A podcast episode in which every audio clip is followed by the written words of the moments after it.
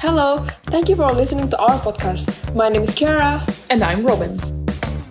Welcome to Food of the Future, a podcast about alternative protein sources made by five honors students of Wageningen University and Research. So, in this episode, we are going to cover a very broad category of novel foods edible microbes.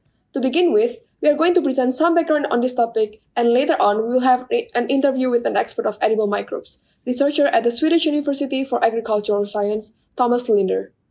So, Robin, what exactly are edible microbes? That's a good question. Microbes are an incredibly diverse range of organisms that are microscopically small. You wouldn't be able to see one individual microbe with the naked eye, but they often proliferate and grow very quickly. Because of this, the colonies or populations of microbes become visible after a while, and you can see them. An example of this would be mold, which everyone is probably very well aware of. But this is, of course, a case where the organisms are bad for food. There are many different types of microbes, from fungi to yeast to bacteria. We have probably all heard of bacteria before, but they are often painted in a bad light. Although some bacteria can cause disease, this is actually less than 1% of the total biodiversity in bacteria. Many bacteria are even beneficial to us. Some help digest food in your gut, thereby providing the body with necessary vitamins. Others help give yogurt and other fermented foods their signature taste and texture. However, bacteria can also be grown for their biomass, which can act as an alternative to conventional food sources.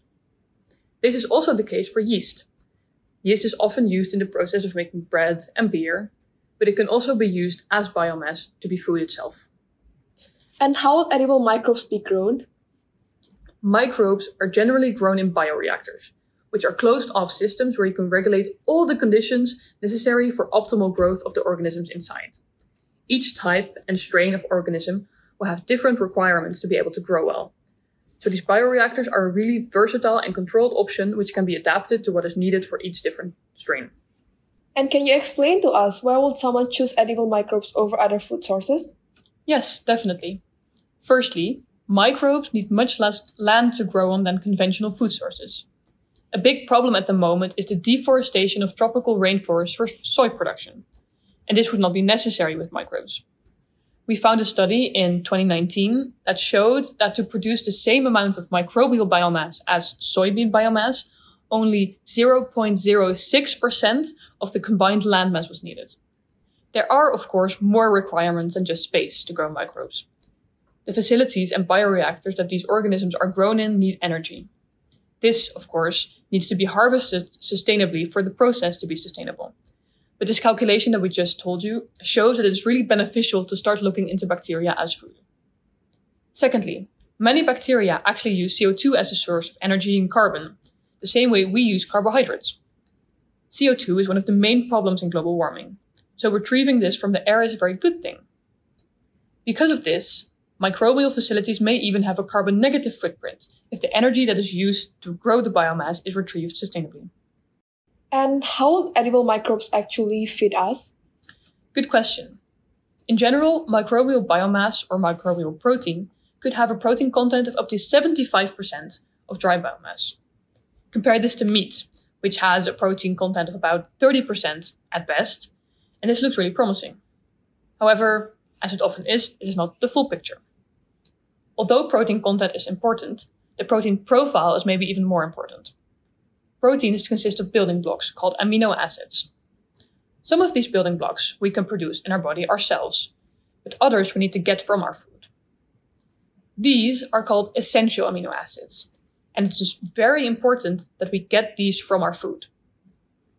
It really depends on the type of microbial biomass whether these essential amino acids are present in high enough amounts but they are often present. What will probably be the case is that a combination of different types of microbes, from bacteria to yeast, is needed to constitute a complete amino acid profile. That actually sounds very interesting.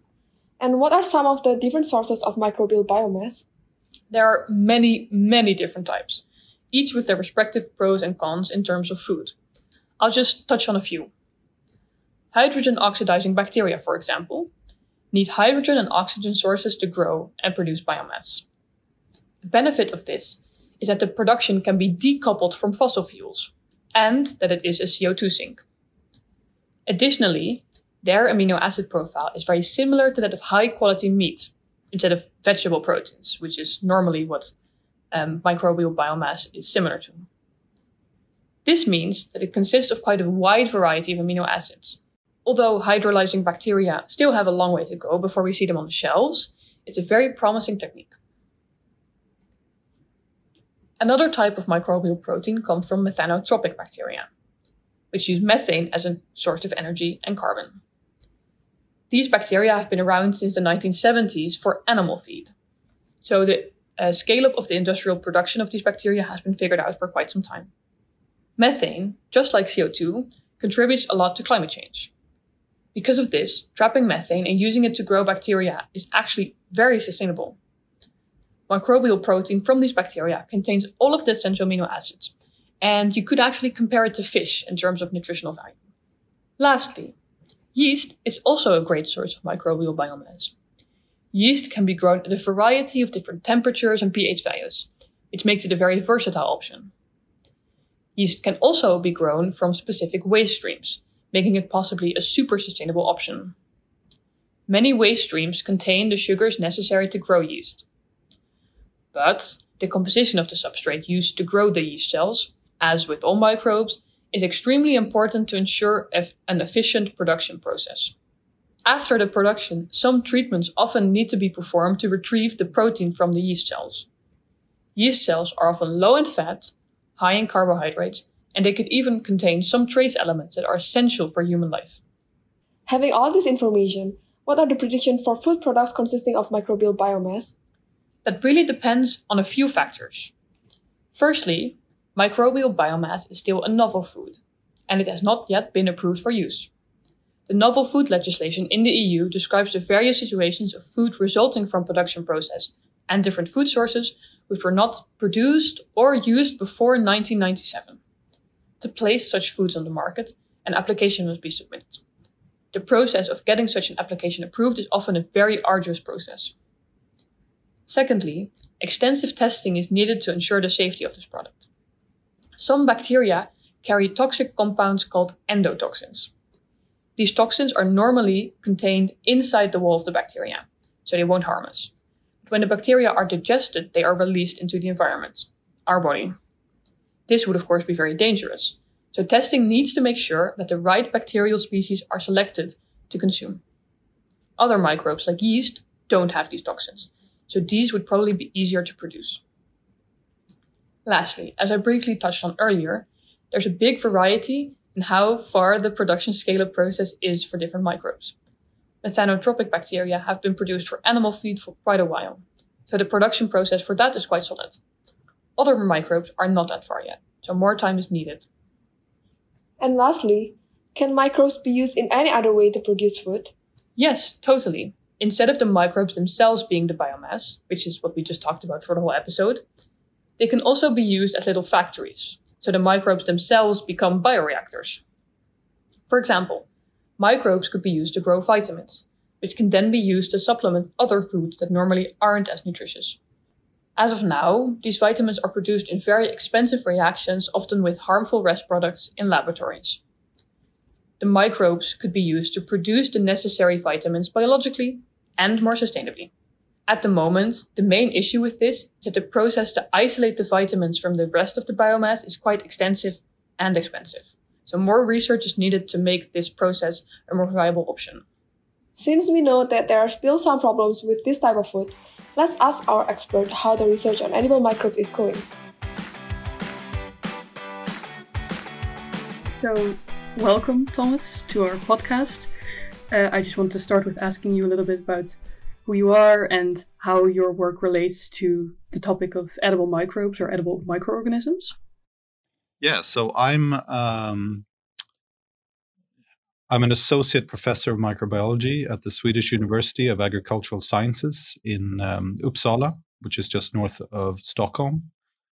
Um, I I've been studying yeast for many years. I specialize in studying how basically the eating habits of yeast cells, so how they get their nutrients. And some years ago, I realized that uh, because of my knowledge of this, I could start seeing ways of how we could produce food in a completely different way, how we could bypass basically the way we've been producing food for the last 10,000 years. Yeah. I mean, that's basically what this whole podcast is about finding alternative ways to get our nutrients and then specifically protein. So I think you fit very well within our topic. Um, many people already know about microbes in food in terms of yogurts and bread and wine, but the way you research them is quite different. Can you tell us a bit about um, how that is different from the traditional ways of using microbes? Yeah, so when we when we like eat yogurt or something like that, what we're eating is is a fermented foodstuff. So it's basically some kind of food item, it's milk or something, and then there's some microbes in there that will change it and hopefully give it more desirable properties. But when it comes to edible microbes, there's nothing else except the microbes. You're just eating the microorganisms. And another difference is when you when you have some yogurt or other fermented foodstuff, the, the, the microbes are usually still alive. But when if you want to eat microbes as food, that doesn't really work. So basically, you take take all the cells and you you crush them and break them up, and it just becomes basically uh, uh, like a like a mush of, of bacterial biomass or or whatever microbial biomass you're dealing with. So that that's the main difference between a fermented foodstuff and, and actually edible microbes. Yeah. So you said that eating alive bacteria doesn't really work if you don't up. Why is that? Well, so I can see two problems. One is that uh, microbes have very tough cell walls that we might actually we our digestive system might actually not be able to break them up and i mean that's a good thing because we have trillions of cells bacterial cells in our guts and they they need to stay alive and do the stuff they do uh, but if we want to eat microorganisms as food, then we have to break those cell walls to, so we can access the nutrients inside. Yeah, so the bioavailability of the nutrients inside is very low. Absolutely. And then another problem is that if you have intact cells, you might also get some kind of immune response. That's that's possible. Yeah. So you might sense. you might want to separate the different components. You might want to get at the protein specifically. Yeah. For example. Yeah, so these microbes are grown and then digested to make the eventual food product. Can you tell us a bit about how this production process works and what the different steps are? You already mentioned that it's uh, degraded, but maybe a bit more specifically. So, so it, it, it depends a bit about what, what it is you're growing and what you're feeding them. Uh, but basically, what it is is you have a huge tank full of some kind of nutrient rich liquid and then you let the microorganisms divide and grow there and then um, you have to harvest them somehow so you have to get separate the the cells from the liquid media around them. And then you need to process this biomass. So for one thing one thing that's that's um, that is different with microorganisms is uh, compared to other foods we eat is they have a quite a high um, amount of RNA in them, and we can't eat uh, a lot of RNA. Uh, we will um, basically what happens is that the RNA will turn into something called uric acid in our bloodstream, and it will form crystals, insoluble crystals, and that can damage our kidneys and and um, basically give us gout and sort of inflammation of our of our joints. So you have to you have first you have to usually what they do is you, they heat treat them so that the, the RNA will leak out of the cells and you just simply wash the biomass. And then it kind of depends on if you if you just want like everything or if you want a specific part of the biomass, if you want you want the protein specifically or do you want the lipid specifically or if you just take everything at once. So it, it kind of depends a bit. And then um well it, sometimes people dry it or or they use it like kind of a like a, a um, sort of a, a wet, uh, slightly moist mass. And then, depending on again what it is, like for instance, when you make mycoprotein, you want to treat it in a special way so it gets the right texture. So, so you get this, you know, so it's a because it's a meat imitation product. But in other cases, maybe all you want is a protein powder, and then it doesn't really matter that much. So, so it depends a bit. Yeah. that makes sense. And you said there's a lot of nutrients involved that helps uh, the microbes grow. Um, does that also mean because many microbes use CO2 to grow that this technique is quite sustainable? Yeah, that is exactly like so basically what it is you grow them on depends on how sustainable it is. So if you grow them on carbon dioxide directly or if you take the carbon dioxide and you convert it chemically to something they can grow on, that would also be really good because then you you bypass photosynthesis and and you can you can produce food without using any arable land at all. And then on the like the other end of the spectrum the worst thing you can do is use microorganisms that for instance you can grow on natural gas. So you're basically having fossil fuel um, you you feed fossil fuels to to microorganisms and that of course is just as bad as burning them as fuel. Yeah so you can basically decide for yourself which nutrients you want to use and how sustainable that makes your end product. Exactly, yeah.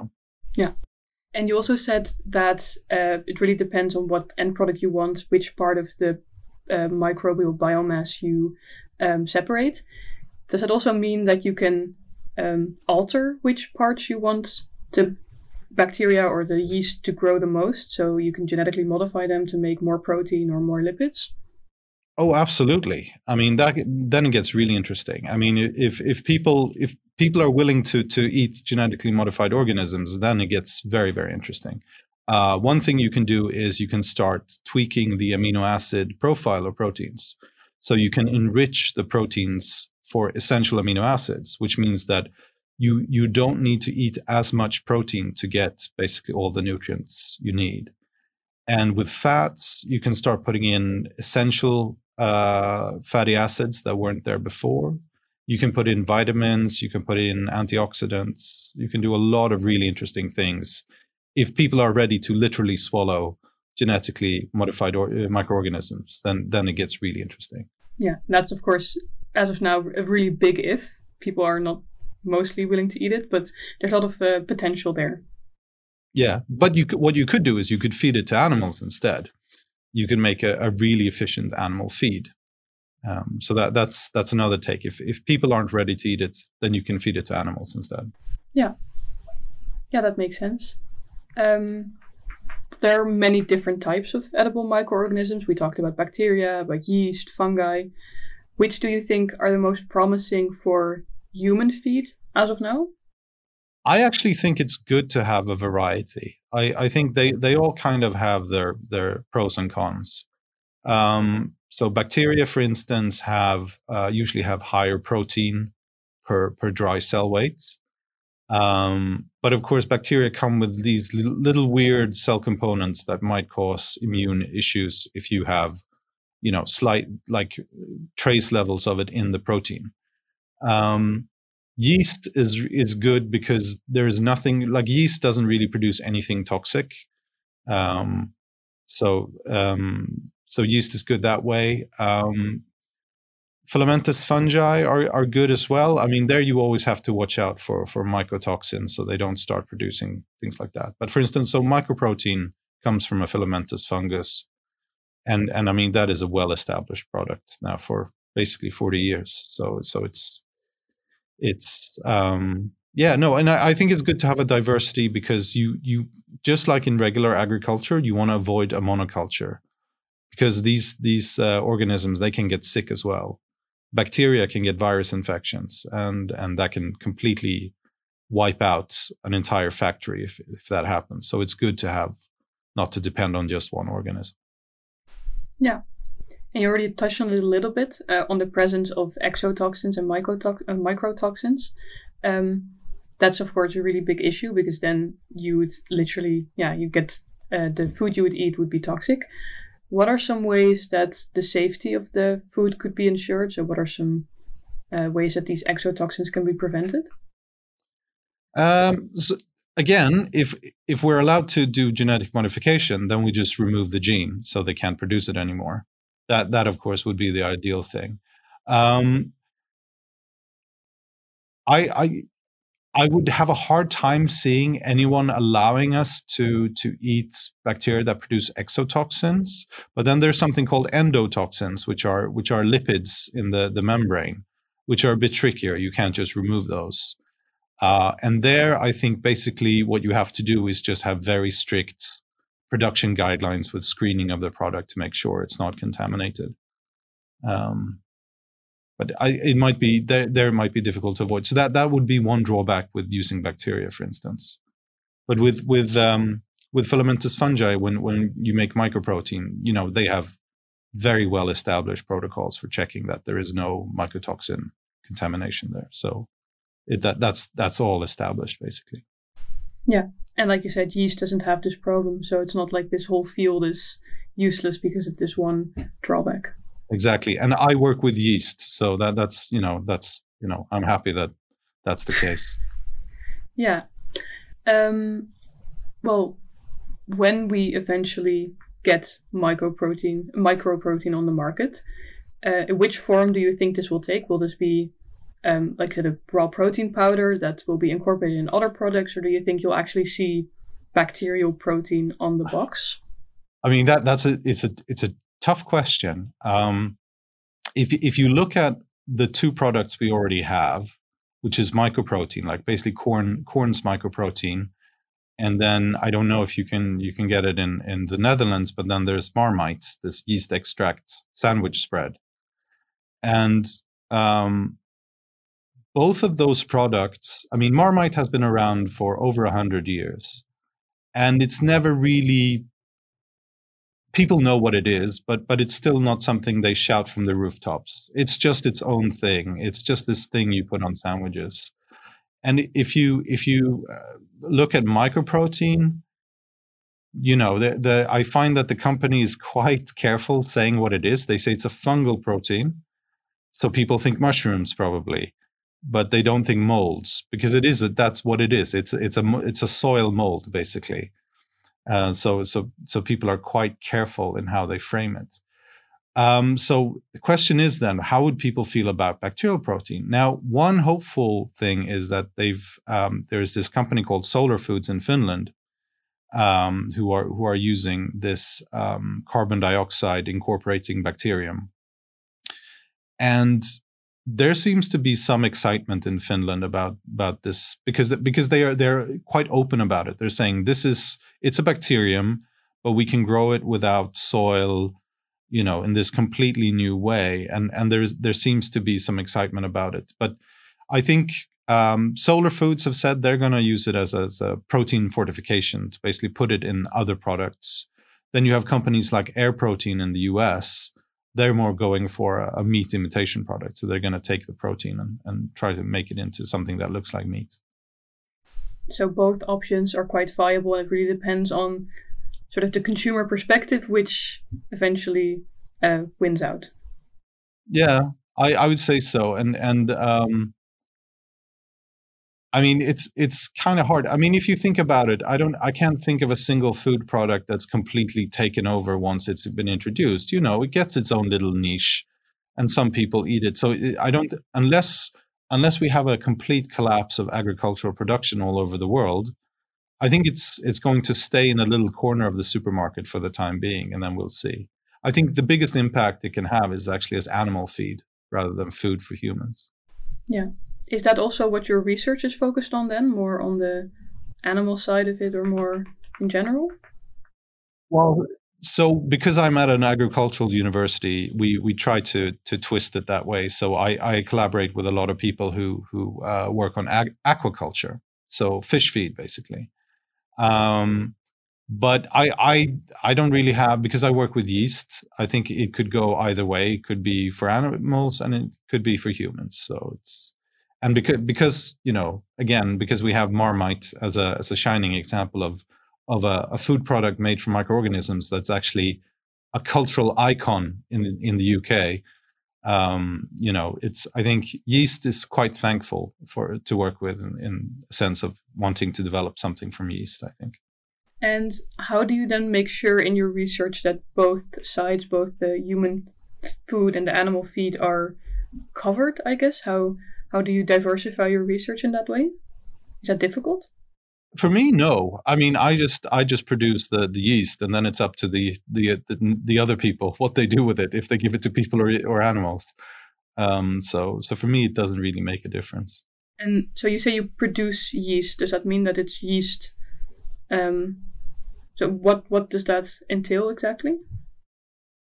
Well, so basically, what it means is that that we grow like big uh, amounts of yeast, and then um, basically dry it and and process it into a powder, and then it can be either incorporated into some kind of feed, which is what we've been doing so far. I, I so far I'm not working with any any development of any food products for for human consumption as of as of yet.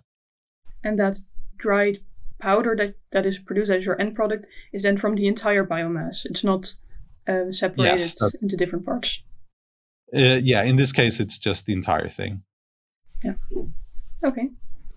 Um, well, I think this is a really interesting field, and it's really uh, there's some big potential in there. There's also some drawbacks, of course. But um, we ask all our guests one question at the end, which is um, related to the, the name and the topic of our podcast, which is Food of the Future. So, when you think of Food of the Future, what would that look like to you, and how would that, uh, yeah, what would that entail? Well, it depends on how far in the future. Um, I think in the next 30 years, again, unless there is some kind of agricultural collapse, I think food will continue to look much the same. Um, but who knows? I mean, it's it's it's kind of hard to say, really. Um, I, I would say it's almost impossible to predict. Um, I think for you know if we if we ever make it out into space, then I think it's definitely I think the microbes really have an edge there. I I always laugh when I see these uh, drawings where there's or movies, science fiction movies where there's a greenhouse in the spaceship, because I can't think of a dumber way to produce food in space than to have a, some kind of greenhouse. So basically, if if, it, if we if we go out into space, then it will definitely be edible microbes. And why exactly would microbes get an edge there? Well, because you can produce because it's so dense, you can produce so much uh, food in such a little volume, basically. Um, and it, it's very simple. It's it's just very inefficient to to have, um, you know, first you have to get some kind of electrical power. You have to get them into LED lights, and then the plants have to take up that light, and you have efficiency losses at every step. And it's just, and the plants can get sick, and you know, there's all these kind of things that can happen, and you need some kind of soil, some kind of something to grow them in. And with microorganisms, it's just, it's so simple. You just have one tank, and you have the same nutrients every time, and it always works the same way. Yeah, that makes sense. So, if we would be microorganisms, then we would hope for a for a bigger space race. If you want to be eaten, yes. yeah, okay, that makes sense. As a microorganism, you probably wouldn't want to be eaten. Well, you only have a life expectancy of one hour, so I mean, it, you know, I don't know if it really matters. What what the the um, meaning of life is for a microbe is is basically just to divide. So I don't know. That's true. Yeah. Well, thank you very much for your time. Thank you for your expertise. And I think our listeners learned a lot from you. I hope so. Thank you for having me. In conclusion, microbial biomass could be a good option to help with the increasing need for food, while the area this food could be grown on is decreasing. Microbial biomass often has a high protein content, which is very beneficial. However, the amino acid profile needs to be evaluated to make sure the microbes are a good protein source. Like Tomas explained, microbes could also be used as animal feed, which would in itself decrease the necessity to grow soy as feed. However, there are still some problems with microbial biomass for human food. Safety is sometimes an issue, as it is with every novel food. This might be where different microbial species, like yeast, get to the front line and win out over others, like bacteria, that might carry endotoxins in them. Additionally, while large scale production has been achieved for some species, it has not yet been achieved for others. Because of the immensely large variety of microbes, it's really difficult to pinpoint what the possibilities are for the sector as a whole, but there's definitely some promising content in there. Thank you for listening to the Food of the Future podcast. If you enjoyed this episode and you would like to help support novel and creative food sources, please share it with others. Thanks again, and we'll see you next time.